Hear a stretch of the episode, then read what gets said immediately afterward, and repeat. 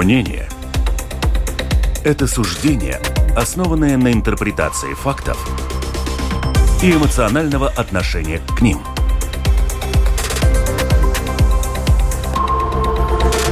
Открытый разговор с Ольгой Князевой на Латвийском радио 4. Здравствуйте, в эфире программа «Открытый разговор». У микрофона Евгений Антонов. Сегодня мы обсуждаем ситуацию в сфере строительства и недвижимости в условиях кризиса. В какие суммы обходится строительство компаниям сегодня? Во что оно обходится самоуправлением и частным лицам? Насколько кризис отражается на качестве жилья? Что вообще ждет рынок недвижимости в ближайшее время? Обо всем этом говорим сегодня с экспертами. У нас в гостях Нормус Гринбергс, президент Латвийской ассоциации строителей. Добрый день. Добрый день. У нас также Андрей Валтерс, член правления Латвийской ассоциации недвижимости «Ланида», председатель правления компании «Ланга Пилс». Добрый день. И Роман Голубев, редактор журнала «Квадратный метр» и портала «Вариант ЛВ». Добрый день. Продюсер выпуска Валентина Артеменко. Уважаемые слушатели, вы можете задавать нам свои вопросы, писать их как на сайте, так и на WhatsApp 28040424. Если успеем, в прямом эфире их зададим нашим уважаемым гостям. Ну что ж, начинаем со строительства. Э, господин Гринбергс, наверное, первый вопрос все-таки к вам. Насколько резкое удорожание энергоресурсов вообще увеличило затраты на строительство? Как это сейчас влияет на сегмент, на компании, которые занимаются в этом бизнесе, вовлечены в него? Ну да, это очень острый сейчас вопрос, и, конечно, цены, рост цен – это самый актуальный вопрос сейчас, как выжить, как с этим справиться. И мы знаем, что в этом году цены подросли по сравнению с прошлым годом почти, почти 20%. А, это в среднем. В среднем. В некоторых, а, некоторых отр... ну, не отрасли, а Позиции некоторых позициях, да, там намного больше. Конечно, чуть э, поздновато, но сейчас э, заказчики и ну, государство и самоуправление уже в договорах включает э, принцип индексации. К сожалению, это только на материалы, на работы, которые тоже подорожались в среднем на 10%, кое-где и больше индексацию не, ну, не, не, не, признают или не... Ну, как-то... как-то mm-hmm. Может быть, трудно, труднее доказать. Э, э, да, это сейчас большая проблема, и я вижу, что строители очень сейчас осторожно смотрят на на следующий год, очень осторожно заключают договора, и это тоже в основном ну, как, как тормоз, как такой тормоз, потому что мы не знаем, а, как с, с этим э, ростом цен будет в следующем году.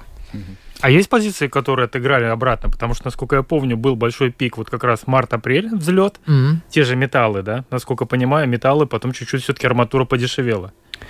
Uh, да, но проблема в чем? Проблема в том, что у многих строителей договор на год, на два и больше, и э, они планируют доставку материалов. Материал, угу. например, нужен летом. Э, его надо закупать в тот же февраль-март, когда цены подросли. Строители искали какой-то выход. Варианты, да. Варианты нашли, закупили, а пока приехали материалы, цены опять упали, и получается, что он привез э, материалы угу. дороже, чем в тот мог момент мог, мог купить. Так что эти э, скачки э, такие резкие угу. и в, коро- в короткое время ну, очень трудно планировать.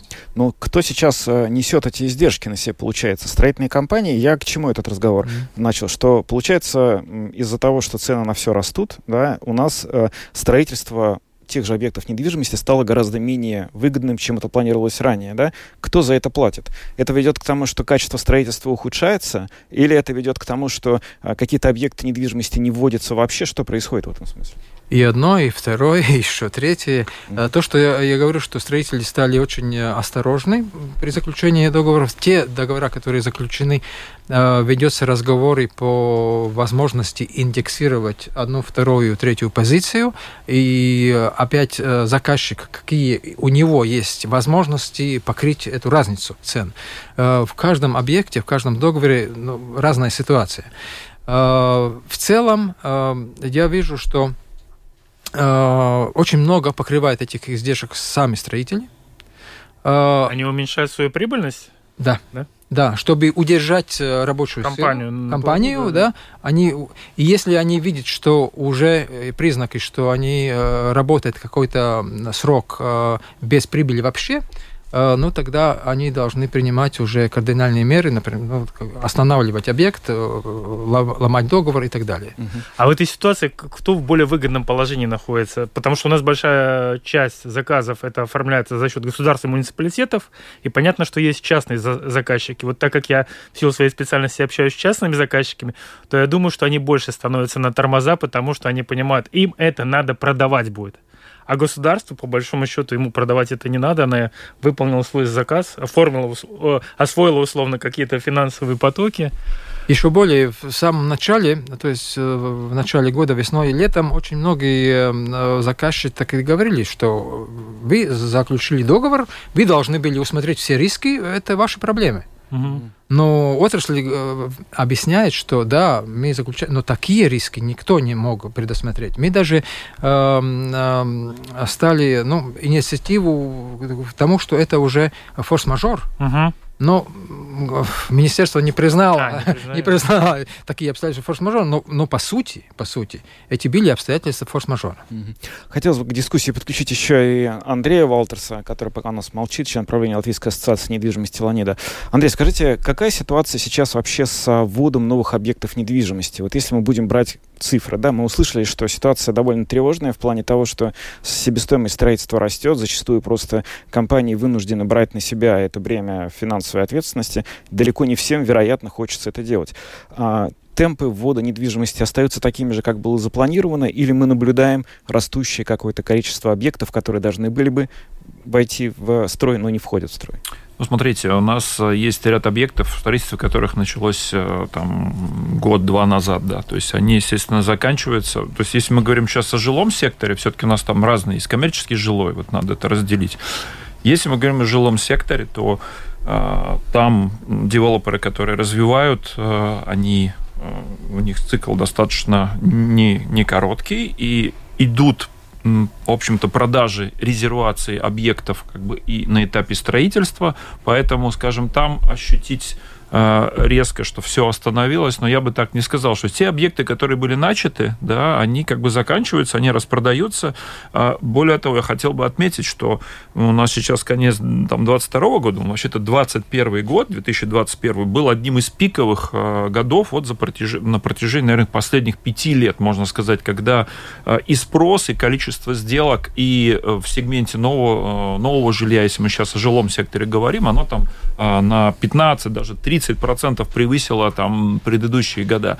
Поэтому в целом а, мы понимаем, что... А, ну и второе, что хотел бы сказать, что на самом деле спрос на новое жилье его как никто не отменял. То есть даже сейчас много разговоров о том, что, ну и мы видим это по цифрам, что, скажем, э, объем э, предложения на рынке там там, опять же, если говорим о новом строительстве, он увеличился по сравнению с, там, с аналогичными периодами прошлого года, и там сокращается, там, ну, сейчас там от 6%, кто-то по сравнению с прошлым, э, кварт, ну, там я смотрел квартальные данные, например, там, третий квартал этого года по сравнению с прошлым, третьим кварталом прошлого года, ну, вот у нас там на 30% э, упал объем сделок. Ну, все не, опять же, не надо забывать, что прошлый год он был таким пиковым, да, поэтому с ним сравнивать сравнивая с ним, конечно, у нас сейчас идет какой-то откат, но мы, в принципе, возвращаемся, на самом деле, к ситуации там 19-20 года. Ну, пока вот статистика за полный год не обобщена. Я, Андрей, Андрей, да. быстренько себя просто дополню сразу цифрами. Вот то, что Андрей говорит, чтобы вы понимали, как бы, да. радиослушатели. Это Роман Голубев, редактор журнала «Квадратный метр», да. портала «Вариант ЛВ». У которого в голове слишком много цифр. Значит, не, в прошлом году было чуть, в Риге было чуть более 15 тысяч сделок, и это был э, рекордный за последние 10 лет. Если мы не берем цифры вот предыдущего роста 2006-2007 года, да, то это были самые большие действительно цифры. Этот год, э, 22 на самом деле мы выходим на показатель, который будет средний, так вот, как были цифры там 18 17, 17 года. Может быть. Да, да, да, до, до ковидной как бы цифры. То есть, ну, если смотреть на цифры, то ничего страшного не Было 15 тысяч чего? Сделок с недвижимостью? Сделок, да, это с разнообразными объектами недвижимости. Угу. Да, ну и вот если говорить о коммерческом строительстве, то тут мы, мы опять же, что мы видим? А, наверное, рекордное количество квадратных метров офисных помещений в ближайший год планируется сдать в эксплуатацию более 100 тысяч квадратных метров, если, Роман меня поправит, да, там объем. Но, конечно, сейчас возникает... Мы видим, опять же, некоторые проекты а, все-таки а, притормаживаются, потому что пока а, нету, наверное, однозначного понимания, будут ли заполнены эти все там новые коммерческие площади арендаторами, тем более, что сейчас после пандемии очень многие, э, скажем, если мы говорим о сегменте офисных помещений, то многие сокращают э, площади, да, они, ну, мы понимаем, сейчас такая гибридная форма там работы онлайн и офлайн, то есть очная, отдаленная работа и работа в офисе. Поэтому, ну, скажем, здесь пока такая, такая как бы, ну, вопросительная ситуация, но мы видим, что, да, некоторые крупные объекты, они, скажем, их э, развитие, ну, немножко как бы заморожено в связи с как раз всеми теми а, вопросами и удорожанием, о котором говорил. Ну, если я а, правильно понимаю, что все-таки мы говорим о том, что люди не начинают с нуля строительства. То есть да. все то, что строится, его, как я понимаю, строители доводят до конца, потому что экономически это ну, более разумно и выгодно. Мы, скорее всего, в этой ситуации, мы не увидим ситуации тех прошлых лет 2007-2009 года, когда у нас остов здания стоял, и все, вот он так, такие брошенки были. Да? Более того, мы в этом году видим, начали, правда, более рано, Панорама Плаза которая как бы как символ была прошлого кризиса, сейчас она достраивается и уже четвертое здание возводят. То есть, если мы смотрим на недвижимость с точки зрения долгосрочной, понятно, что этот кризис, он имеет эффект такой годовой, двухлетний, наверное, да. Но если мы смотрим на период 10-15 лет, то ну, все с недвижимостью как бы будет дальше развиваться. А вопрос еще связан с инфраструктурными проектами. Ведь это тоже же важно, да? Ведь э, довольно много планов в плане строительства, ремонта мостов, строительства магистрали. В течение этого года было огромное количество сообщений о том, что стоимость этих проектов многократно возросла, и, в общем, и материалов возросла. Как сейчас вообще выглядит динамика ввода этих проектов в строй, что с ними происходит? Ну, с ними также, в принципе. Э, но там очень э, большое, то есть, ну, в этих объектах очень значимая часть – это э, топливо, энергия как такая, э, э, такие материалы, как песок, цемент, бетон, ну, асфальт тот же самый, да, и вы же знаете, что тоже вот летом остановились некоторые крупные проекты, пока решили, откуда покрыть разницу, и потом опять восстановили и договорились. Хорошо, что нашли, э, э, как это покрыть. Э, знаете, насчет, насчет этих инфраструктурных работ, я скажу так. Там довольно большая часть есть финансирования европейских фондов. И как мы знаем, прошлый этап он закончился, угу. а новый этап он еще не начался. И так же, как в 2015 году, я вижу те же самые ну, тенденции, что отрасль очень резко в 2015 году ну, как-то... Ужалась, скажем да, так. Да. И говорили насчет, что, что надо быстрее это все открывать, потому что падает объемы. И, э, но тогда было другие приоритеты. И я вижу, что сейчас как раз то же самое происходит. И отрасль очень э, ждет. Э, на сегодняшний день должны были уже быть ясны планы Еврос, ну, евросоюзные структурные фонды, как будет распределяться, как кому что, за что, какие планы. Ну, конкретных планов нету. А, хотя общий объем сейчас падает, да. Но вот кому обратиться, у кого есть эти рычаги, которые кто может э, это падение приостановить и, и не допускать, чтобы оно такое глубокое, глубокое было. Мы можем столкнуться с ситуацией, когда какие-то из крупных запланированных в Риге, в Латвии в целом инфраструктурных проектов не будут доведены до конца в ближайшее время. И какие это проекты под наибольшим риском, на ваш взгляд? Я так не, назову, не, не смогу назвать конкретные объекты, но я, я думаю, что так, так, так, э, так э, не будет, что не будет доведены до конца. Это будет как-то ну, приостановиться, это будет дольше длиться, эти процессы. Но их доведет до конца. Ну, просто ну, в какой срок? Я думаю, что больше проблема будет в том, что если не будет финансирования, то мы начнем терять строителей, скорее всего. Наши строители, они очень подвижные товарищи. И, как я помню, пандемия, да, опять же, мне рассказывали историю, чуть ли не паромы там из Лепы увозили в Скандинавию, в Норвегию, в Швецию строителей. Вот это вот будет плохо, наверное, что мы опять потеряем, потому что за те годы, сколько я пишу о недвижимости, я вижу вот эти циклы. То строители очень нужны, мы их обеспечили работой, они работают, работают, бабах что-то произошло, люди опять уезжают. Это уезжают, опять же, налоги, потребление и так далее, и так далее. Именно эти циклы резко вверх-вниз, вверх-вниз, и это все продолжается. И мы давно уже говорим о том, что нам надо планировать дальше, пятилетний срок, ну, да, хотя бы мы планируем только год, и из-за этого все время вверх-вниз. Мы э, год-два обратно говорили, что э, настолько много объектов, денег и так далее, кто будет это все строить? Э, ну, нет, э, то есть, ну, пандемия нам, может быть, помогла в том, что у нас хватало всего, и мы с этим справились. А, но э, война и все остальные нам сейчас вызвало другое, что вот все падает, идет вниз, а новых объемов те же самые структурные фонды, они mm. вот тормозятся. Ну хорошо, то, что вот э, строители чего не опасаются, чего они хотели бы, это более-менее понятно. А как планировать вообще жизнь в этой ситуации, ну, а, другой стороне, те, кто заказывает офисные помещения, тем, кто надеется, что у них будут вовремя построено здание, собирается въехать. Насколько для них сейчас вообще изменились правила игры и как им себя вести в ситуации, когда все дорожает, а, сроки ненадежны и непонятно вообще в итоге, когда и кто это все будет вводить? Ну, я хочу сказать, что наш, э, скажем, офис, если мы коснулись офисов, там офисный фонд не состоит только из новых э, новостроящихся объектов, да. Мы понимаем, что ну, достаточно пройти по центру города, ну, опять же, это, это торговый сегмент, это опять немножко другая история, но если мы берем, опять же, офисный, ну, э, компании на сегодняшний день размещаются, просто речь идет о том, что есть тенденция к перемещению в более комфортабельные помещения. Мы понимаем, что там, условно, айтишники, да, они уже привыкли к определенной среде, да, и, естественно, как бы работодатели стараются обеспечить более комфортную рабочую среду. При этом они, э, многие сейчас думают о э, более компактных помещениях, да, так что в целом спрос на как бы релокация он останется, но что делать тем, если где-то какие-то сроки будут сдвинуты? Ну, во-первых, как сказал Роман, я думаю, те проекты, которые были начаты и которые, ну, достаточно в большой степени их реализации, они будут закончены, во всяком случае, мы, как это, строительные краны, есть такой показатель, да, количество там строительных кранов, да, которые мы можем, если вы приезжаете в любой город, любую строить, э, столицу, вы можете понимать как индикатор, да, что происходит в экономике, количество кранов, да. Вот у нас, как бы я пока не наблюдаю, что они пропали. Так что, скорее всего, в моем понимании, эти а, объекты будут закончены. Может быть, да, где-то сроки будут чуть длиннее.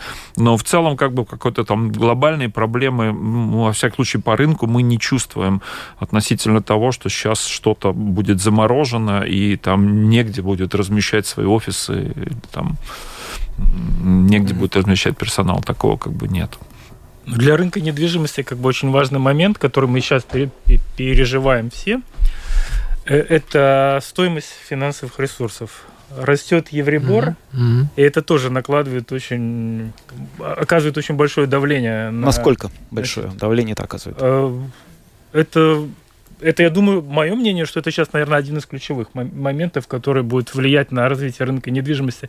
Я не знаю, как в строительной среде, как они берут вот эти заемные деньги, как у них правильно там определяется. Но если мы смотрим с точки зрения, опять же, застройщик частного объекта, он взял условно там, ну, у них выше, э, если покупатели раньше брали э, кредиты, получали под 2%, ну, условных, да, новых проектов, то сейчас за счет того, что Евробор уже к троечке приблизился, суммарная ставка будет 5%. Это очень сильно влияет. У нас нужно понимать, что в новых проектах э, с, с привлечением заемных средств, ну, покупается, я думаю, порядка 75-80% всех сделок. Угу. И большая часть этих покупателей – она условно берет по максимуму ну, чтобы влезть в эту квартиру. И если и у банков есть такие как бы внутренние требования, допустим, что они дают кредит не более чем на 60 твоих средних зарплат, И платеж не должен превышать там 30% от доходов семьи. И сейчас, когда стоимость кредитных ресурсов выросла, когда у нас выросли энергоресурсы, Э, человеку надо постараться, чтобы попасть под вот эти условия банков. Это вот такой проблемный момент, с которым мы, я думаю, столкнемся. Да, но я бы, может быть, хотел здесь немножко оппонировать, потому что, а, ну, э, мы понимаем, что, скажем так, увеличение... Во-первых, так, больше всего спрос сегодня на квартиры там в ценовой категории там, ну, от, от там, 1070 до, до 100, там, 150, вот так, так, такие, угу. такие ресурсы. И если ориентироваться на объем объем, соответствующий объем кредита, и посчитать, скажем, там увеличение, это абсолютно правильно, вот ну, в два раза процентной ставки, э, то как бы месячный платеж ежемесячно, он увеличивается там на 150, ну, может быть, в отдельных случаях до 200 евро.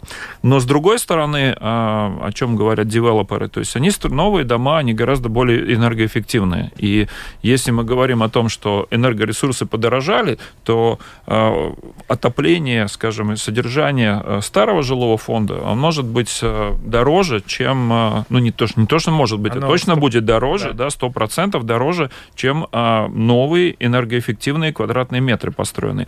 Поэтому на сегодняшний день, ну, наверное, более правильно считать э, все целиком, скажем, э, кредитный платеж да, заемщика плюс эксплуатационные расходы и сложить это все вместе и увидеть как бы цифру, э, которая получается, и понять, она подъемная для конкретного домашнего хозяйства или нет. Спасибо, Андрей. Это как раз подводит нас к второй большой теме нашей программы. Это состояние жилого фонда и что с ним будет делать, который мы обсудим с вами прямо сейчас. Открытый разговор на Латвийском радио 4. Это программа «Открытый разговор». У микрофона Евгений Антонов. Мы обсуждаем ситуацию в сфере строительства и в области недвижимости. Совсем недавно произошел инцидент в Болдерае с домом, когда, который поставил большой вопрос в общем, по поводу того, в каком состоянии вообще находится сейчас недвижимость, старая недвижимость в Латвии, в Риге. А, можно ли говорить, что то, что произошло, обрушение этого дома, это несчастный случай, или это какое-то свидетельство существующей очень большой системной проблемы, с которой мы столкнулись? Ну, я могу сказать со своей стороны, э, этот вопрос, там, он уже не первый год поднимается. Если вы помните, несколько лет назад стали поднимать вопросы. Вот в Агенскаунсе, Агенскаунских соснах построены там одни из, по-моему, первых хрущевок, да? Панельки. Да. Панельных, панельных э, домов, да. И их срок, такой нормативный срок эксплуатации, он уже типа, давно уже под, или подошел, вот, да. То есть был вопрос, ну а что же случится? Они сложатся как э, карточный домик или они продолжат стоять? И было э, ряд дискуссий и исследований. Насколько я помню, пришли к заключению, что да, при должной эксплуатации панельные э, дома еще прослужат, да, то есть они э, совсем не находятся, ну, так сказать, в таком печальном состоянии, чтобы скажем, угрожать э, безопасности. Поэтому вот ваш э, случай, который вы упомянули относительно этого дома, ну, я бы его, наверное, скорее оценивал как какой-то исключительный, исключительный случай, да, чем какую-то систему, да. Но в целом надо понимать, что, э, скажем так, владельцам серийного жилья, скажем, советской постройки, но нужно будет думать о том, чтобы это жилье, именно дом, сам дом, да, поддерживать в надлежащем состоянии, думать об утеплении. То, что очень интересная ситуация, когда э, по Риге мы ездим и смотрим, не так много проектов, скажем, с новым фас... с утепленным фасадом, полностью реновированных, ну, я имею в виду панельных домов, да, а если вы поедете, ну, не знаю, сидите в ту же в регионы, в Валмеру, например, да, вы увидите там целые улицы почти подряд, стоящие в такие, ну, очень симпатичные новые дома. Вот, то есть мал, малые города, они как-то сумели э, убедить, наверное, или как-то поддержать владельцев э, много, э, вот, многоквартирных домов и как-то э, мотивировать их, что ли, к э, реновации. Поэтому я думаю, что здесь нужно говорить именно о том, чтобы э, как-то стимулировать э, там разными методами владельцев многоквартирных домов на то, чтобы они приводили утепляли, увеличивали энергоэффективность, ну и, конечно, следили за своими несущими конструкциями. Да, Роман, это вопрос мотивации? Да, или... это, я думаю, что, во-первых, момент вопрос мотивации, второй момент это вопрос э, образования людей, надо менять их отношение к своей недвижимости, то есть психология, то есть моей квартирой не ограничивается, ты составная часть этого дома, Поэтому ты должен, не можешь думать только о том, что я сделал ремонт в своей квартире, и все у меня хорошо. Ничего подобного. Весь дом это как бы цельный организм, который действует по определенным правилам, и, соответственно, как бы нужно о нем заботиться. Здесь, конечно, насчет э, я тоже думаю, что это частный случай, это профессионалам-строителям лучше задавать вопросы, но на самом деле все давят на то, что да, есть там сроки эксплуатации, они обычно были, вот то, что строились в советские времена по СНИПам, там было 50, 50 это самый маленький был, 50, многие, многие 75 были, и были и 100 лет, да, и здесь не идет вопрос о том, что сейчас все эти конструкции рухнут, да, на самом деле просто о них нужно заботиться, тоже панели домостроения, домостроения насколько помню, там проблемные моменты, это швы всего лишь были, ну вот, оно ничто не сложится, но эти дома, если о них не заботиться, они морально изнашиваются. Они уже не соответствуют вашим ожиданиям жизни. Поэтому это точно так же, простите, один момент такой вспомнил. Э, у нашего населения есть очень такое трепетное отношение к чугунной батарее. Ну вот э, я как-то... У меня был этап жизни, когда я жил, и у меня были чугунные батареи, и у меня окна плакали, была точка росы, все, там плесень росла. Как только я поставил Будерос батарею нормальную, то у меня окна перестали плакать и перест... исчезла плесень, потому что начал нормально циркулировать тепло. Поэтому, ну, вот есть такие моменты, которые надо, наверное, просвещать людей. Ну и второе, то, что, конечно, они должны сами понимать, что это общая собственность. Норманс, скажите по поводу все-таки как профессионал отрасли, насколько это системная проблема, на ваш взгляд, или нет? У меня нет э, подробных фактов, чтобы э, так оценить, но если про проблемных, э, системных проблем говорить, э, то я вижу, что долгие года у нас доминировала, э, и, и, и сегодня довольно много доминирует ни, ни, ну, ни, низкая цена. Угу. В том числе и самая низкая цена на рабочую силу, которая ну, строит. Э, это вызывает, э, э, что на эти объекты, в этих объектах не работают самые квалифицированные люди, а ну, угу. самая дешевая рабочая сила. И там есть признаки падения качества, там есть признаки падения производительности. Угу. И это уже проблема такая давняя у нас. Эм, и у меня есть очень много э, реальных примеров, где я вижу, где э, квалифицированные люди за ну, сравнительно за те же деньги э, делают очень качественную работу э, и наоборот. Uh-huh. Да?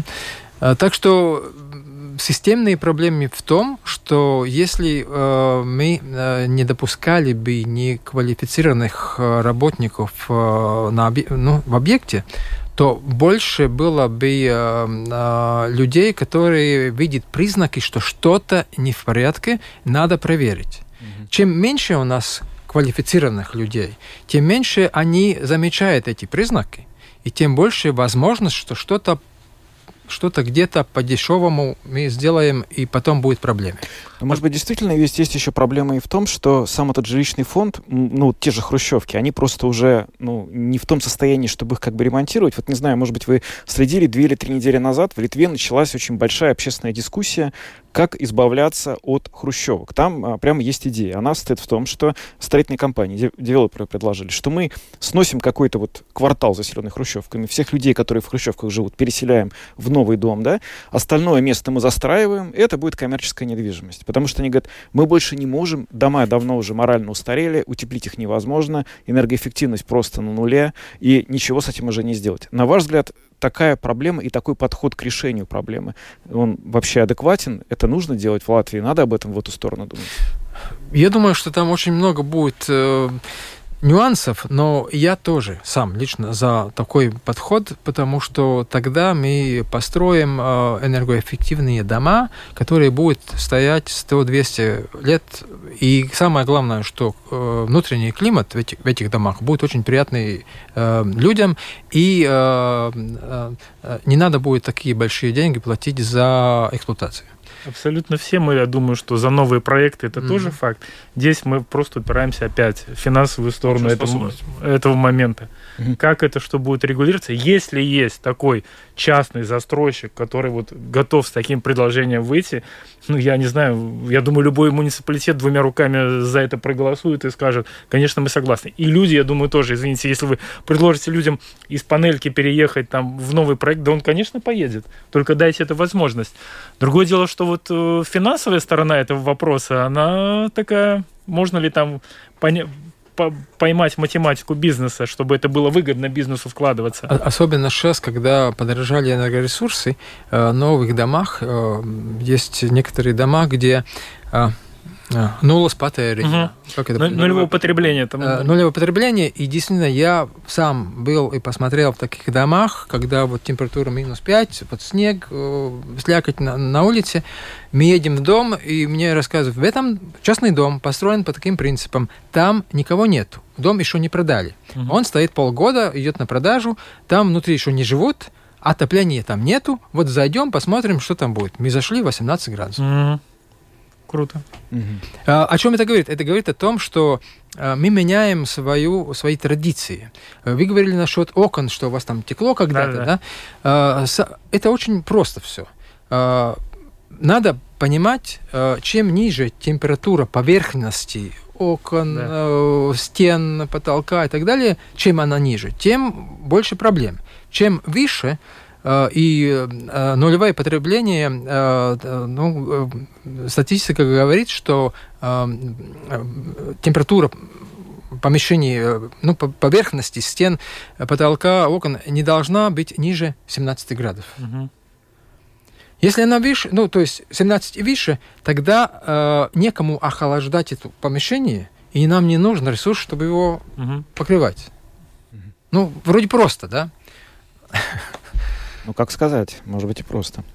Вы знаете, вот эти вот сейчас э, несколько соображений, которые вот э, вы, уважаемые гости, все высказали, которые касаются и того, чтобы стимулировать людей как-то переходить на большую энергоэффективность, да, и вот то, что мы сейчас обсуждали, каким образом работать с застройщиками, чтобы стимулировать их строить какое-то новое жилье. Все это предполагает какой-то э, довольно глубокий уровень диалога с властью, и чтобы власть понимала проблемы строительного сектора, сектора недвижимости и адекватно на него реагировала. Вот у нас э, буквально на прошлой неделе появилось новое правительство, старое ругали в том числе за то, что и коммуникация с ним не всегда была достаточно эффективной.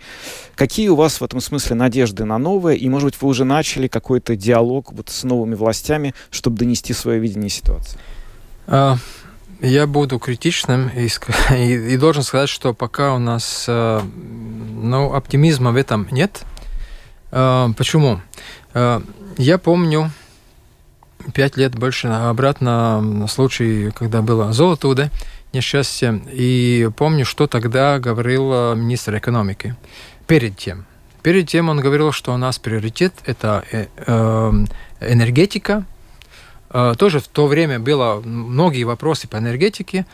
И я подумал, а когда мы будем решать проблемы строительства? Сейчас энергетика и видите, сегодня, конец 22 года, опять у нас на фокусе энергетика, а когда кто будет думать, э, э, как в будущем решать э, политику строительства.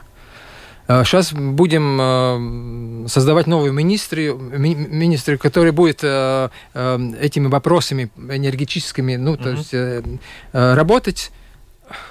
Может быть, когда-то мы придем к тому, что власть э, поймет, что нам нужна. Э, отдельная министрия для строительства, и тогда отдельный ресурс достаточный, и мы сможем как-то Ну, Здесь вот да. как раз произнесу свою эту любимую да. фразу, э, что именно строительство является лакмусовой бумажкой развития экономики. Mm-hmm. Не как-то я не слышал, что энергетика или какие-то другие отрасли, а именно строительство. Поэтому мне кажется тоже нету, наверное, должного внимания у нас к строительству. И мы очень часто поднимаем вопрос, что вот Рига уступает в развитии там Вильнюсу, Тальну, да потому что там и процедуры абсолютно все согласования проще, да, и совершенно другое отношение, наверное, к этому вопросу. Один оптимизм у меня есть. Так. Один оптимизм. А, сегодня, как никогда, у нас, а, а, ну, то есть при создании правительства, там есть человек, который очень прекрасно понимает все нюансы строительства. Раньше такого не было.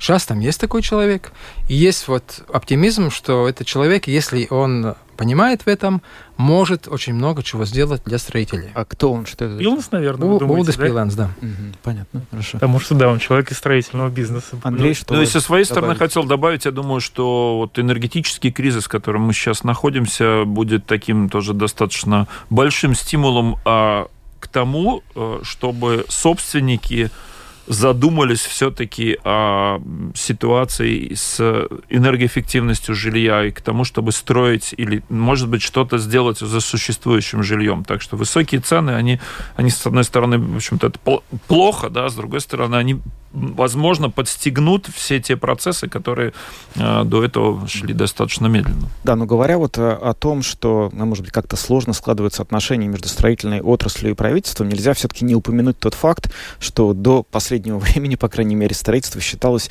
сектором, наверное, с наибольшей долей серых зарплат. Да? Считалось, что именно здесь, в этой сфере, доля как бы экономики, которая находится вне а, официальной а, вот этой вот части, она наибольшая. А, что сейчас в этом смысле меняется или нет? Насколько эта проблема по-прежнему актуальна и какова здесь динамика? Проблема очень актуальна, а, особенно, что государство э, на следующем году поднимает минимальную зарплату.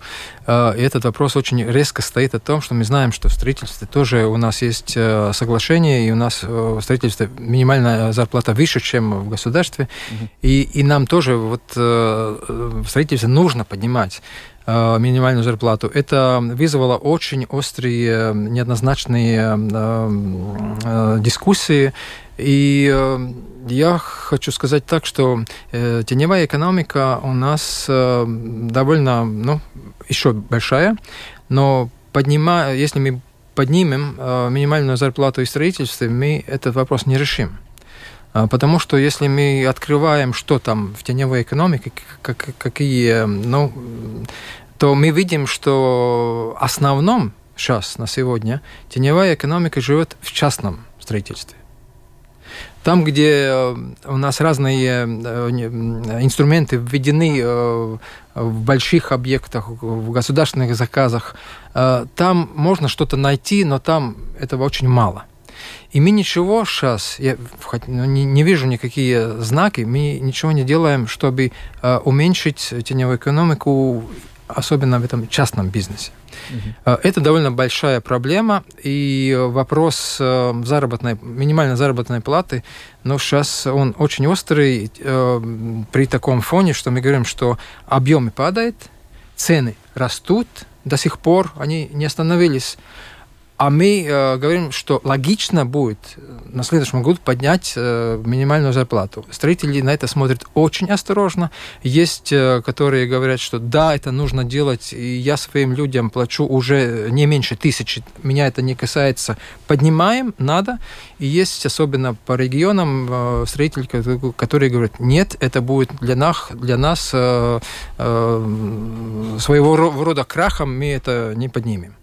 Так что очень неоднозначный момент. Ну, я тоже добавлю как бы то, что мне, конечно, пугает такие вот, когда административные принимаются решения, что мы просто поднимаем. А есть ли экспертная вообще оценка? Как бизнес на это отреагирует? Сможет ли он позволить себе? Потому что я понимаю, что с моей точки зрения логики, то это вот такое поднятие, оно не то, что уменьшает серую зону, оно, к сожалению, наоборот, заставляет туда идти, начинать думать о том, каких-то схемы придумывать. Потому что, ну, это удивительно, наверное, но в регионах, я вчера только разговаривал с человеком, он там сказал мне, говорит, я своему строителю 600 плачу. Я говорю, да ладно, ну, мало, мало, да. Он говорит, ну вот человек готов за 600 работать. Потому что мы, как бы сидя в Риге, часто тоже не, не понимаем всю эту ситуацию. И в то же время он говорит, что а я больше не могу платить, потому что да, я, не, я буду в минусе. Строители же не будут строить себе в минусе. У нас много таких таких сложных моментов. Допустим, сейчас себестоимость строительства выросла, да, объективно. В то же время мы строим энергоэффективные здания, там новые технические решения, но она тоже не, ну, эти технические решения, они тоже стоят денег, и, соответственно, себестоимость тоже не может вернуться на тот уровень, который был у нас там условно там еще 4-5 лет назад. Ну, то есть тут много таких противоречий, все надо смотреть в комплексе, а у нас, получается, каждую какую-то проблемку выдернули, мы там ее где-то решили, там как-то себе придумали, а то, что эта проблемка начнет влиять на какие-то другие моменты, это уже никто не просчитывает. Мне так кажется. Да, ну я соглашусь, что, наверное, такие вещи требуют, требуют такой детальной проработки и, наверное, дискуссии для того, чтобы понимать, какой, какой эффект будет оставлять на разные сферы экономики да. Ну что ж, мы будем, наверное, надеяться на то, что в наступающем уже через э, несколько недель э, году, может быть, этот диалог между э, властью и бизнесом примет более какие-то реальные и какие-то работ работоспособные очертания для того, чтобы подобного недопонимания между представителями сфер, которые вот вы здесь олицетворяете, и, собственно говоря, государством просто больше не возникало, потому что довольно тяжело, конечно, осознавать тот факт, что проблемы очень давно есть, с ними пытаются бороться, но в реальности большая часть этих проблем связана с тем, что просто стороны фактически плохо слышат друг друга и понимают а, проблемы. Но будем надеяться, что в будущем году эта ситуация начнет меняться, а нам пора заканчивать нашу программу. Это была программа «Открытый разговор». Сегодня я для вас провел Евгений Антонов, продюсер выпуска Валентина Артеменко. Нашими гостями были Норманс Гринбергс, президент Латвийской ассоциации строителей, Андрей Валтерс, член правления Латвийской ассоциации недвижимости «Ланида», председатель правления компании «Лангепилс» и Роман Голубев, редактор журнала «Квадратный метр» и портала «Вариант ЛВ». Я только коротко, быстренько да. дополню. Надеюсь, что вот в Рождество и Новый год мы все пожелаем хорошего, будет позитивный сигнал во Вселенную. Да, Может, давайте. это что-то да поменяет. Без позитивного сигнала нам плоховато, так что пусть он будет, этот позитивный сигнал. И оператор прямого эфира Андрей Волков. Благодарим вас за Спасибо. то, что приняли Спасибо. участие. Всего хорошо. Всего хорошо. Всего доброго. До свидания.